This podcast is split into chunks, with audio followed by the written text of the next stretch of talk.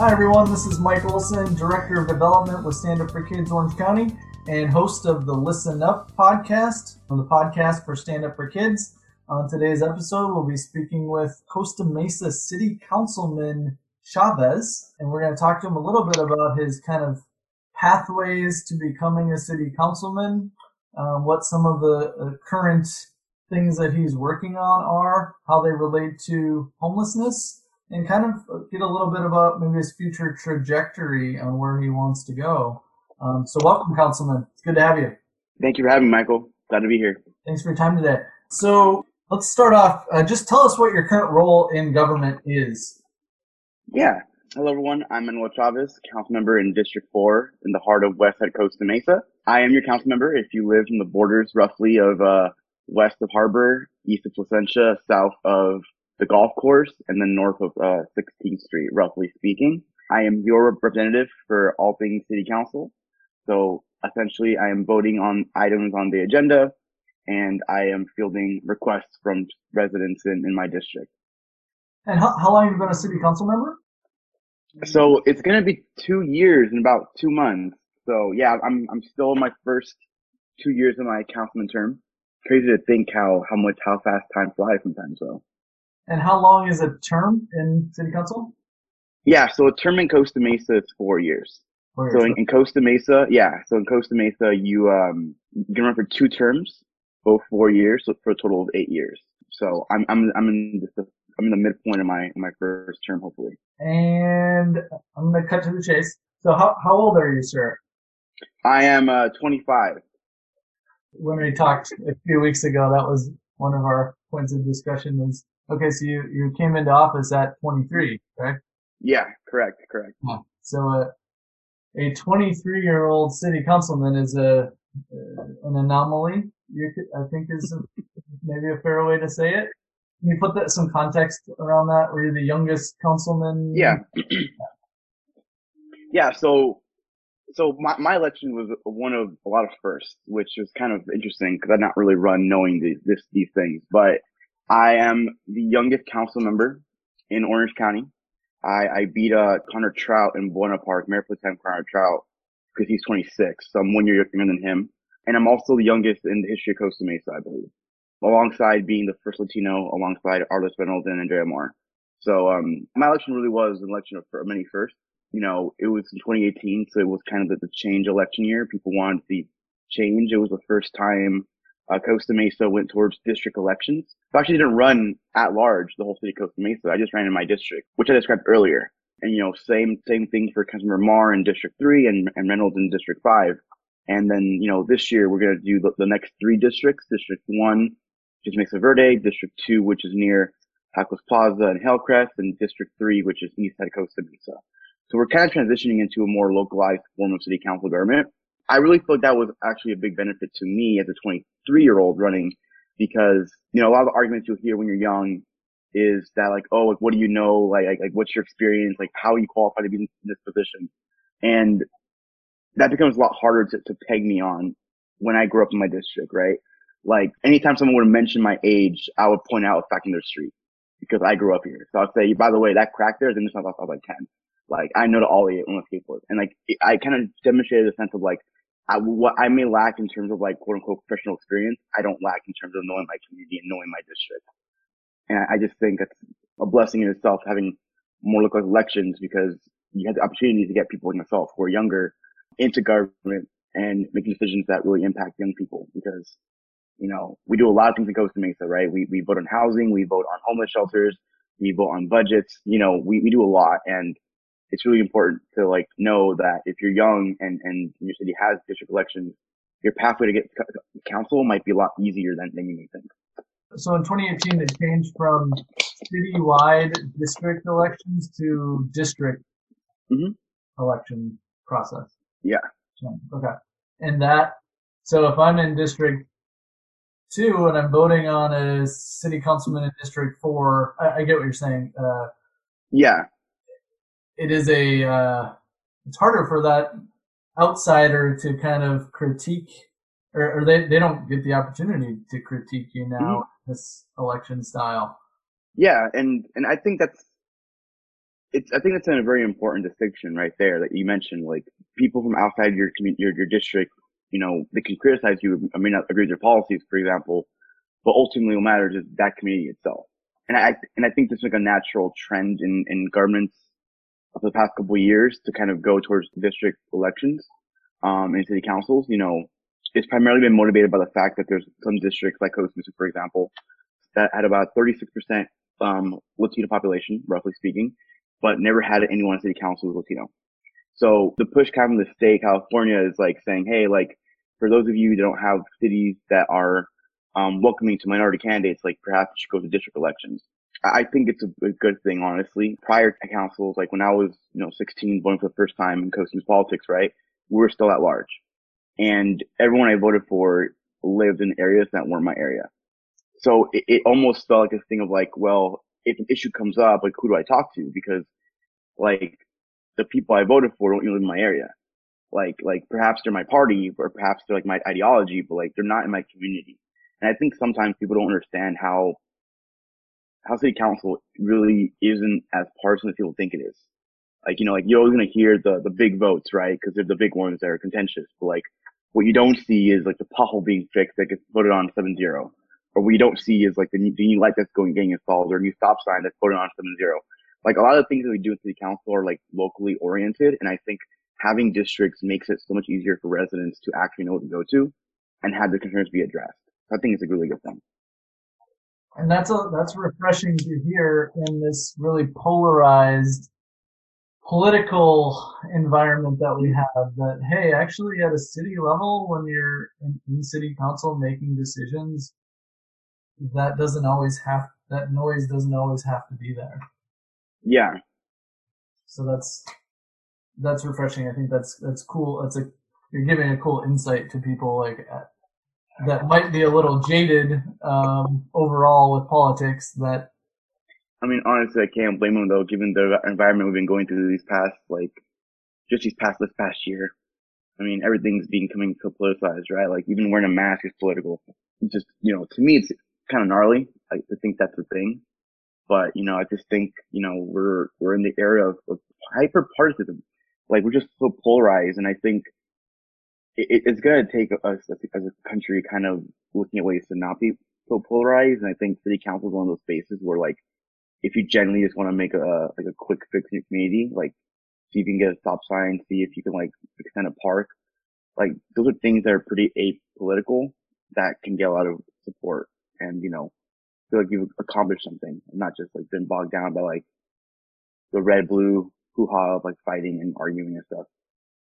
Yeah, that's. I wanted to ask you about that too. So, we work. For, I work for a nonprofit. We're Standing for Kids. Obviously, we are apolitical, um, so we do not pick a side on political subjects, and we are careful that when we stand for an issue or we advocate for something, that we try to stay out of the fray. So then, even in podcasts like this, like I have to constantly be thinking about that as well and I know which issues like masks or other things are going to be taken politically and I try to kind of steer away from some of those subjects. You are in a position where you make decisions about those subjects and you know the I mean, you know the political ramifications of some of those things as well, obviously. So, I guess the question is like, how do you deal with that? Politically charged issue, knowing you're probably going to take some flack for saying something, but also being in a position where you need to say something? Yeah, that's a, great question. Um, I think the probably the best way to answer is to probably explain my thought process on votes. Because, um, you know, one of the things that council members really do is make decisions, right? That's like really our, what our job boils down sometimes, right? You get information and you decide from it. So let's use let's use the, uh, if, you want to change the example, we'll change it, but like the mask, right? For example, the mask policy. We, every, every Thursday before council meeting, we get a binder and it has every item on the agenda, right? So typically speaking, there's, there's two types of items. There's items that are on consent calendar, which are voted on by a simple one vote. Like you just vote for them all at once, unless you want to pull an item or, or take it out of that queue to like debate individually. And then there's items that are called new business, which are the more contentious items that will require more debate and discussion. So what I like doing is on Thursday and Friday, I'll read the agenda packet, right? I'll post questions to myself that I want to ask staff. And then the weekend, you know, like usually on Friday, Saturday, people start emailing you or calling you about items to come up. And then I do my best to meet with everybody and, and read every email. And then I kind of start painting a picture of like, okay, this is what, this is what the community is saying. This is what certain interest groups are saying about, about this policy, like the math policy, for example. So by that point, by like Saturday, Sunday, I've already had my own reading of, of the agenda and people, people who are reaching out to me, like on their own. Come Monday, I, I usually meet with city manager Lori Ann Farrell Harrison for my, for my review of the agenda. And I asked, I asked the, the questions I had. And then if she answers them, great. If she doesn't, I'll answer, ask them publicly. Um, then comes Tuesday, right? The day of the vote. So during, during every item that comes up, public has the opportunity to speak. So what happens first is we'll go over the item. You know, staff will give a review of the, of the item. So mask policy in Costa Mesa. Here are the pros. Here, here's why we think we should do it. Then we'll hear public comment. And then at the public comment, that's when I decide, right? So it's kind of funny because I'm taking like a, like five days to like deliberately process these, these items. And then by the time it gets to my, to my vote, you know, me personally, I, am always weighing a couple things. I'm always like, all right, like what did people say? Like, you know, like, oh, masks are uncomfortable or masks are non-American. You know, someone saying, oh, I'm scared to go outside. Like, I want to open my business, but my, you know, my employees are scared. I kind of weigh what I'm hearing. Like, and, and, and then, you know, I kind of, off of what I've read in the report, off of what I've asked staff, off of what I've heard from residents, I will decide, I'll make a decision. That's the, the longer form of, of saying, like, you basically listen to everybody, right? long story short, listen to everybody because you never know what point of view is going to come up. And I think one of the things as a council member that I was taught early on was my staff, you know, I'm close to my staff and when I got elected, they, they give me one piece of advice. They're like, Hey, like, if you can decide on the dais after everyone speaks and not come in with a predetermined mind, that's a lot better for your community because it means you actually listen to them. So, you know, some items, you know, doing potholes, I kind of have a, a, general sense of like, yeah, I support this, but I still want to hear out everyone because I think part of my job as a council member really is to, to serve my community and, and listen to their needs. And, you know, if I come in with an idea preset, that's not, that's not right. I can come in with a, with a bias or come in, come in with with a preference, but I cannot, with a consciousness, ignore the other people's advice or opinions. I need to hear everyone out. So that's kind of how I do it. I mean, you know, sometimes in the calculations you think about politics. I personally don't like thinking that way. I, I genuinely feel like a lot of things we vote on are not very partisan. And then even when they can be viewed as partisan, I don't think they're that partisan personally. But, yeah, so I guess um, let's maybe stick with the masks. I'm not sure, but yeah, have you, have you dealt with uh, back, I don't know if backlash is the right word, but yeah. have you had a controversial vote or something that has then kind of had some re- political ramifications after the fact? Or not really? I think the math one, I think the math, no, they, I think there are. Maybe you don't see them sometimes because it might yeah. be subtler, but I think the mask one is probably the best example of it, right? Like we, we've had protests against masks, right? I think last weekend we had one at Mother's. Mind you, we're recording this on, uh, I think it's yeah. August 24th. So yeah. quick, quick tangent in case we're in the future and like, yes, that's not last week. But yeah. I think like last week, you know, we had a protest in uh, at Mother's about for not wearing masks, and you know, people have protested at City Hall before during meetings, particularly for like the 5G vote we took early in the year. You know, it happens. I, I think there's an illusion from politicians sometimes that like, like you don't want to like not offend anybody. You don't want to like make anyone feel uncomfortable with a vote you take or, or not happy with the vote you take. But I think ultimately when, when you're making decisions, like, like there's just going to always be some people that just don't agree with it. And I think the important thing for me as someone who's, who's voting is, you know, like, can I explain my decision? You know, if someone, if someone asks me, like, can I explain why I did it? And can I stand by it? Right? Like, that's the most important thing. Mm-hmm. Like, can I, can I, can I, can I make a vote? I have heard everything I've heard from everyone else and then can I stand by my vote? And I think as long as I, I that's how I approach voting. Like, if you ask about the able I've taken, I, will do my best to recall what I was going through and give you the answers. You know, with the mask policy, I'll be upfront. Like my, my focus point was really two things.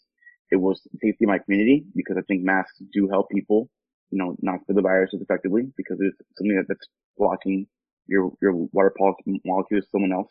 And two, like it was for businesses. Like I, I want to have our business open up as soon and safely as possible. And what I don't want to see happen is us not have guidelines and then having to keep shutting down because someone gets COVID in their staff because they weren't proper protocol. And I think personally, like that was the first step to getting us back to normal and having business open up because, you know, that to me is something that we need to address going forward in this crisis. Like we're, we're coming on the first wave finally. We're a bit behind the world, but you know, is what it is. We're, we're coming down now. We're, we're in the slope, right? As of this week, I think Orange County is finally like off the watch list for the state of California, which is good. But I'm focusing on the economic ramifications now, right? Like people have been out of jobs for a while. Like our eviction moratorium is going to expire at the end of the month unless Gavin Newsom extends it. You know, we still need to get people jobs. Like we still need to get sure our businesses are opening up. We're not out of the woods yet. And I just think like when you make a decision, you go on something, like you gotta just explain why, stand by it and move forward because you can't be looking back because if you look back, you're going to miss the new issues coming up. I'm going to change topics a little bit. Um, yeah. I'm going to get, get a little bit away from politics again. um, so I want to ask you just about your, I want to go back to your age, which probably isn't your like favorite topic of the world, but just coming in, let's go back to like being 23 and starting as a new, uh, council, council member and you're the youngest. So there's older, wiser people around you. What's it like? What's it like in that environment? Uh, is it, is it intimidating? What's going on in your brain kind of as a new guy, young guy, trying to get yeah. your, your sea legs? Yeah, no, that's, that's a great question. It's a really great question. And, um, it was, it was strange. I'll, I'll, I'll be, be upfront. It was, it was very strange. Like, being a 23 year old in the world, like, people don't tend to respect you. Like, not saying that people are rude or anything, but like, they don't look, they don't look, they look that, down on you sometimes, right? Like, you know, they assume you're out partying, you're, they assume you're out, like, just being a young, a young person, like, just having fun. And that's kind of like what the whole world is treating me as, like, a young person.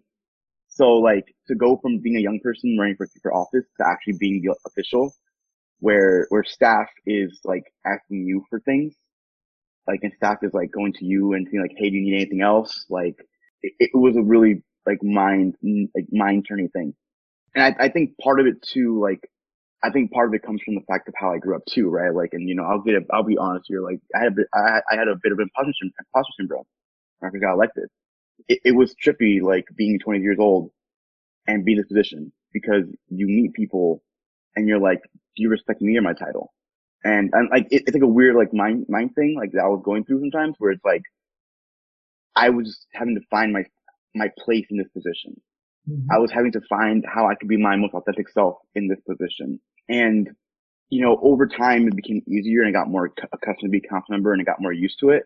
But I know like the first few months, like I would never mention Austin City Council to people. Like I just wouldn't bring it up. Mm-hmm. Like I, I had, I had experiences with dating actually where like we go on, on a date and the girl will bring it up more than I bring it up to like other people like it was one of those things where like I wasn't fully comfortable with being a council member yet. And I think it was wasn't because I couldn't do the job because I was already doing it. I just felt like I had to learn to like accept that I'm in this position and learn to be comfortable with it and learn that I do belong here. Right. It's, it's, and, and you know, sometimes, sometimes I, I like, I like, I like Latinos, you kind of like have this moment of like, do I belong here? Like, you know, we hear a lot of rhetoric sometimes of people like, like diminishing us and like questioning us, you know, saying we, we get only we get to because of affirmative action. And, you know, that kind of does bog you down, down, down a little bit. And I think for me, like, it did take those like eight months. Like, I don't think until August I felt fully comfortable with my position. And I, I just say that honestly because, you know, in, in almost anything in life you do, not just council, which is a pretty big deal. Like, you are gonna feel uncomfortable when you do things sometimes. And that's okay. Like, that's part of the process but it was definitely an interesting experience having to like manage that internally. So yeah, so I'm a little bit older than you, and I know where I was when I was 23, and I was not. I can't say I couldn't have been a city council member. I was like, whatever, went to college, got a master's, pretty well educated. Um, but my mindset was not in like a, I don't know, I was, you know, kind of in a party mindset, like back to what you were talking about a little bit. um, so it's interesting. I want to get like, what was the motivation for wanting to be a city council member at that age?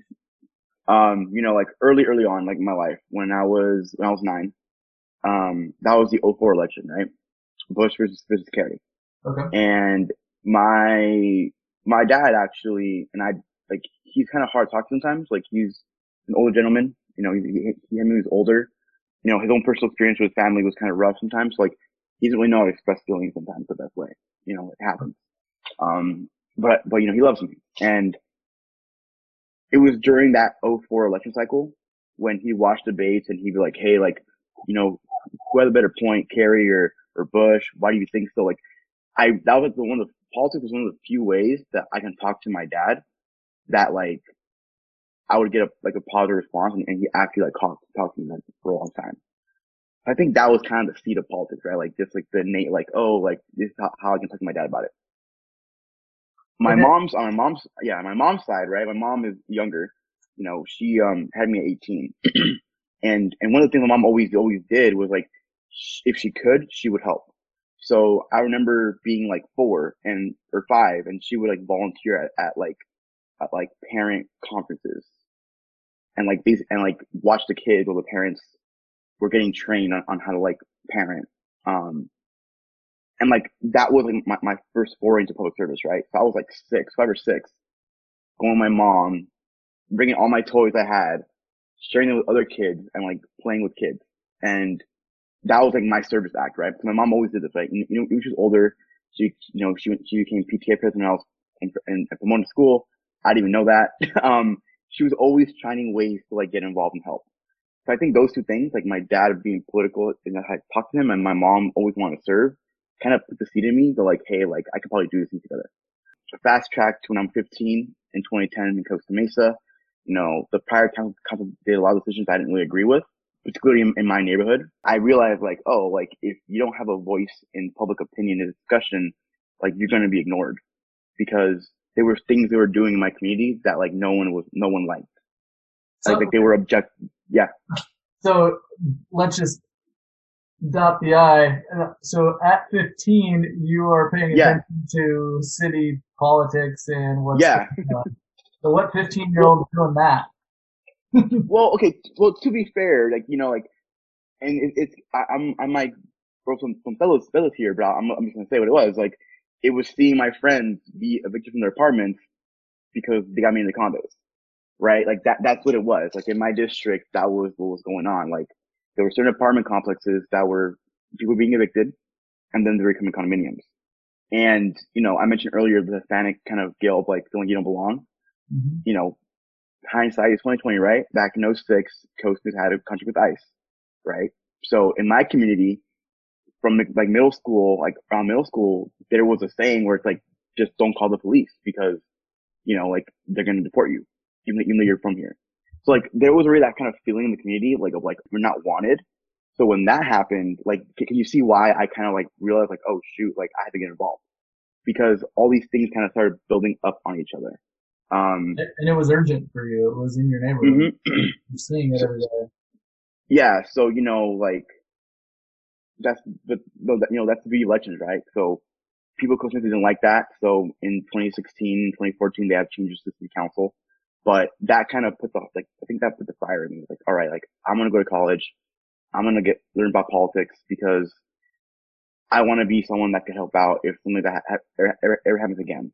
You know, maybe on the, on the campaign side, like being someone's campaign manager or volunteer. Like, I just want to go to UC Irvine and learn politics so I can like apply those skills in Costa Mesa. That, that really it came down to. So, you know, I go to UCI, major in politics and religion. I get involved really early on with local politics. So I, I join the um, Orange County Young Democrats and I'm 18, get hired to be on a campaign in Irvine and I start volunteering in Irvine. And after that race, I went to race in Santa Ana for, for Joe Dunn, who lost against Lou Correa, who's on Congress. After that, I went to Fullerton Buena Park area, campaign for Sharon Silva, who's a current state assemblywoman up there and but the, the, the trend you see is that I wasn't doing it in Costa Mesa, right? And that was kind of intentional because all politics is local, and in Costa Mesa, there's really combative former politics here. And I just knew like when I come to, to Costa Mesa, like I want to be ready. Like I want to make my mistakes and I want to grow and learn in other areas so that when I come home, I'm like ready. So the more I look at my life, the more I realize I was, I was probably like meant for this, like in an intrinsic sense. But that's kind of like my general story, you know, like my parents shaped me, my, my community made, made me react to things that put the desire in me to want to like, learn about politics. And, and the thing I'll say this, right? Cause, you know, I believe Machiavelli has a great quote, which is in life, it's half luck, half skill, right? I, I think I, I took my time to develop a skill set in, in politics, right? In campaigning and, and that was beneficial to me. But luck is also a part of it because coincidentally, like the, the area that I grew up in became a district, right? Like, so I had all these skill sets that I was intentionally learning to like fight for my community under the assumption that I would be helping out someone else get elected because I'm, I'm still young. And then when it came down to it, I realized, oh shoot, no one's jumping into my election. Like I have to jump in. Like it was one of those like coming, you know what I mean? Like, like that's why I say it's like, yeah, yeah I, I, I do think it was just kind of some providence involved here. Just because my life is just, I don't want to say perfect, but like a lot of things make sense the more I look back on them, you know? Uh, so I want to, I want to follow up on that. So yeah, uh, skill versus luck like having two parents that love you and care about you and guide you. That's like like a huge luck factor that mm-hmm. I was lucky enough to actually have two growing up, but the population that we work with, most of those kids were not so lucky. Hard to imagine like what what would life be like if, if one or both of your parents weren't there and how how would your life have changed in that circumstance? Um, yeah. Well, well, I, I can actually talk about that a bit, Michael. You know, my parents divorced when I was in middle school, actually. Okay. So, um, like you said, they're both both loving parents, like, but I did have that kind of like traumatic experience of 12 and 13 year olds of like my parents divorcing. And, uh, you know, like, and I don't mean to like diminish what anyone is going through in, in, in your program, because I mean, I'm sure we have some people who are going through some hard times right now, but I just, I just want to mention that for one quick thing. It's like, like a lot of people peg me as someone who wouldn't make make it out or wouldn't be successful because my parents got divorced, right? There's that stigma in that community where if your parents get divorced, like you can be a problem child and like you're not going to do great. And to extent, I was problem child in middle school. Like I, I was very rambunctious. I was acting out for attention and you know, it, it took my teachers in, in high school to sit me down and be like, Hey, like, you're a smart kid. Like, why are you, like, why are you acting out? Like, what's going on? Like, like you have this potential in you. Like, why are you not using it? Kind of thing, right? And I think sometimes you need someone to center you and help you help you out in those tough times, someone to rely on. But I also don't think that that someone should be defined by the by the hardships. You know, like I think I think your hardships make you the person you are. Like they're part of your of your sacred history, right? Like like they will always be a part of your life. But I think once you look back on it, right? And it's, it's always looking back in life when you see how much it made you grown and how much you've grown from it. So, to, you know, you know, you know, to anyone that's like in a worse situation than I was, I, I still want to say I have, I have faith in you because if, if I can, can overcome, you know, my parents' divorce and, and get where I'm at, I'm sure you can overcome your struggles, no matter if they're bigger or smaller, because I think as human beings, we have a capability to like be reborn in some ways and like overcome our challenges. And I, think part of that, part of that process, in my opinion, really is like developing the skills you have, you know, whatever they may be. Look, if you're a good writer, keep writing, you know, you know, who knows, maybe one day a bit of luck will come and someone can give you an internship somewhere. Or, you know, if, if you're a good athlete, like maybe you work hard, you go to the gym and someone sees you and says, Hey, be part of my club team. I'll pay you like 100 bucks a week to play. Like there's, there's things you can do in, your, in any situation you're in to improve your skill set so that when, so that when your lucky break does come, you're, you're able to fully capitalize on it. Cause, cause that's the point of the quote from Machiavelli. It's like, like great men require skill and luck because they need to be skillful enough to take advantage of the luck they get, but also have a skill set to use it. And, and that always, that always inspired me because it meant like anyone could come up. It's just a matter of time. That's good. That's good. I would definitely agree with that. Um, but you still, so you, you need to have some level of inner drive and building your skills, but you, you need to have that village around you at some point. And Mhm. certain in situations as well. So you had some teachers that you know Mhm. said, "Hey, Manuel, get your get yourself together, man," um, and that you know helped steer you a little bit when you were going off course. Um, I had similar situations as well growing up where I was being an idiot for a while and needed people to uh, tell me so and help me kind of um, update things and get on the right track again.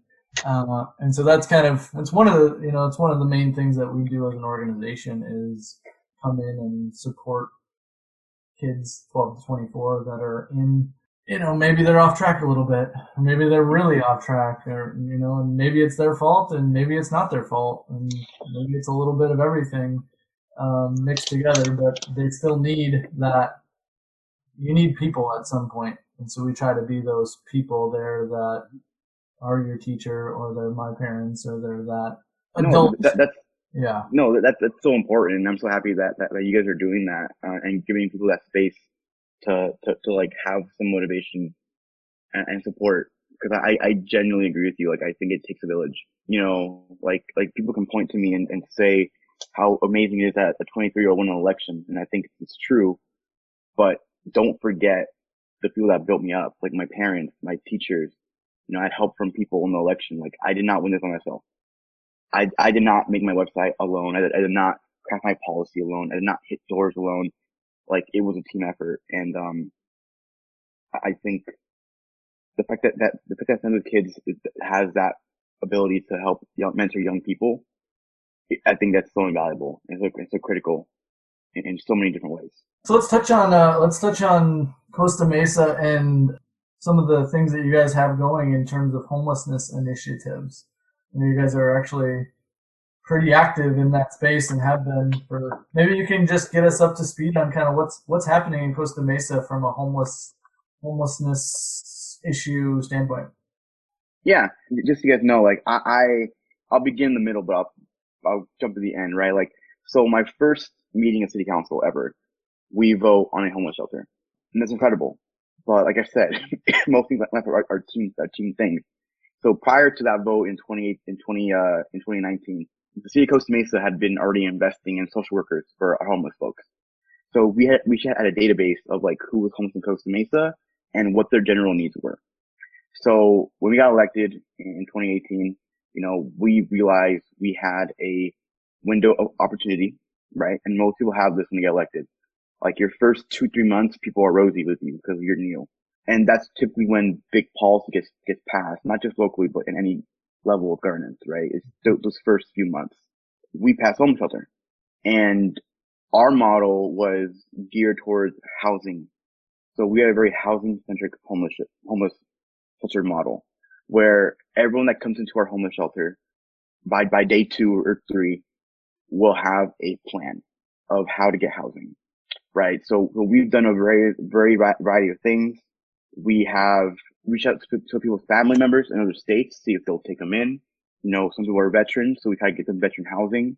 Some people may have mental illnesses or drug addictions, and we try getting them um, those re- resources. But essentially, our entire model is geared on the fact that the only crime, not only crime, the only um, the only like like issue someone has who's homeless is that they're homeless. Like they need a home. They're without a home, homeless. So that's been really our focus. I, I wanted to get numbers for you to give you exact numbers of how, how people we've, we've housed. Unfortunately, all I can really find are just the numbers from February because we haven't had an update in a while because of the crisis. But our, our model is working. I believe we had, and I could be wrong on this, don't quote me on it. I think it was like 37 people, um, housed by, by, by, by our last update. And the model really works in my opinion. You know, the, the residents of the shelter are able to leave the shelter, right? We have a bus shuttle that will drop them off at preset locations and pick them up at those locations. You know, they're required to be, to be off drugs when they're at our shelter. Um, and they're required to follow our rules. You know, like we have, we have, a curfew, we have breakfast times, like, you know, we want to do our best to give people the opportunity to like, you know, if they're a young person goes to school, that's fine, go to school. Like, you know, if, if someone wants to work while at the shelter, they can do that. We, we, I, I've met people when I tour the shelter who who are workers, like they're like day laborers and they come back to the shelter. And that just shows you like the, the fact that like it's people of all walks of life, you know. I think it's a, it's a common misconception that people who are homeless are like all these juggies and just like people who aren't fit for society, but it's not. Like there are some people there who had one bad luck and didn't have enough savings. There's young folks there who don't have a place to go because they can get at home. Like, like there's so much more to homelessness than just like the misconception of it. And I think our model does a lot to really address the root issue, which is like, hey, let's get you housing because that's the real issue. Yeah, and it comes back to the village, the idea of it takes a village. So if you if you don't have that village, then one you know misstep, one lost job, or one accident can make you homeless. Um, and especially yeah. especially in Orange County, where affordable housing is such a pain point, um, as you as you well know as well. Uh, oh yeah, correct me if I'm wrong, but there's an existing shelter in Costa Mesa, but you guys are also working on mm-hmm. a more permanent permanent location. Yeah. yeah. So so we our current shelter is at the uh, Church of Nazarene, um, right near Lions Park. It's a temporary shelter. The reason why it's temporary is because we were acquiring a property on Airway, and we're finally developing it and, and building it out. That shelter will be a lot bigger. Our current shelter only has 50 beds the one we have building could go up to potentially have 100 beds. Um, you know, one thing we know too is like there, there's precedent now in, in, in our, in our superior court, I think we're court 11, where you are not able to tell someone to like not loiter in your city unless there's a place to stay. So a lot of cities are going to have to face, face the implications of if they want to pass anti-camping ordinance laws to like, like prohibit people from like laying on the ground or homeless and like picking up sidewalks they're going to have a shelter in their city or have a contract with a different city for, for, for, for shelter services. So, you know, we wanted to be forefront on this issue. We want to have, a permanent location that wasn't in our, in our residency areas. Luckily, it's been going really great. No complaints from the neighbors so far on the shelter we have currently, but we just wanted to make sure like we're being as careful as possible for our residents and for our, our, our homeless folks as well. Cool. Yeah, we, so our Stand Up for Kids office is in Costa Mesa. Um, so we just moved into Costa Mesa in February. Um, we've had a we've got a pretty good history of doing work in Costa Mesa, so we're well connected with Trellis and with the Crossing Church, and we've done some weekly meetings at the Someone Cares Soup Kitchen. Yes, right in my district. I love it. Yeah. So yeah, so we've got a pretty rich history of being connected into Costa Mesa, and obviously now that we're offices there, we're looking to get even more integrated. Um, and again, we're in the 12 to 24 age range, so we'd be looking at potential middle school and high school connections um, with the at-risk population. And I don't, I don't, know if we got into this or not, but McKinney-Vento or mm-hmm. McKinney Bento, which is the say looser definition of homeless, uh, where you may not be sleeping under the stars, but you're in a home stress environment um, living in a car or a motel or a highly populated apartment situation. Uh, and so that is about that is a good chunk of our focus these days on uh, from an organizational standpoint. So on the preventative side, so helping these youth get through school, give them an after school opportunity or an in school opportunity to channel their time and energy to maybe something a little more positively focused than what other things can pull youth in the wrong directions. So yeah, so I'm I'm I'm hopeful that we'll continue to uh, help out um, with the Costa Mesa homelessness initiatives that you guys have going on, and I'm excited to kind of get more integrated with the city. I'm looking forward to that, that as well. I mean, we always want to have good partners in Costa Mesa, and you know, Trellis is a great organization right here in Costa Mesa as well. So I'm very happy you're you're linked in with them because they're they're a great great group. All right, so we're gonna close this up. So, what's one thing you would want to leave with our listeners today? Let's focus on within the homelessness realm in Costa Mesa. This, this man, I don't know if it's even glad to those that need to hear this the most, but like, you know, if there is there someone who is experienced homeless, homelessness, like don't don't get discouraged. Like the the tide of the country is changing. We are being more empathetic to people who are homeless, and I think people are realizing that the the, the root of it is more systemic than we want to believe it is. You know, with terms of like rent being too high, not being enough of a social safety net in our system. And, you know, all I want to say to you is like, if you need to go to a homeless shelter, like do so. Like our shelter is good in Costa Mesa. You know, we have set rules, we have curfews. Like you're going to be safe there. And, and don't be, don't be, don't be scared or ashamed of going to a homeless shelter because it's something we have to destigmatize and there's, and there's nothing wrong with being homeless. And there's nothing wrong with getting a good place to sleep at night and, and getting a plan together to make sure you can like find the next step in your life. Thank you.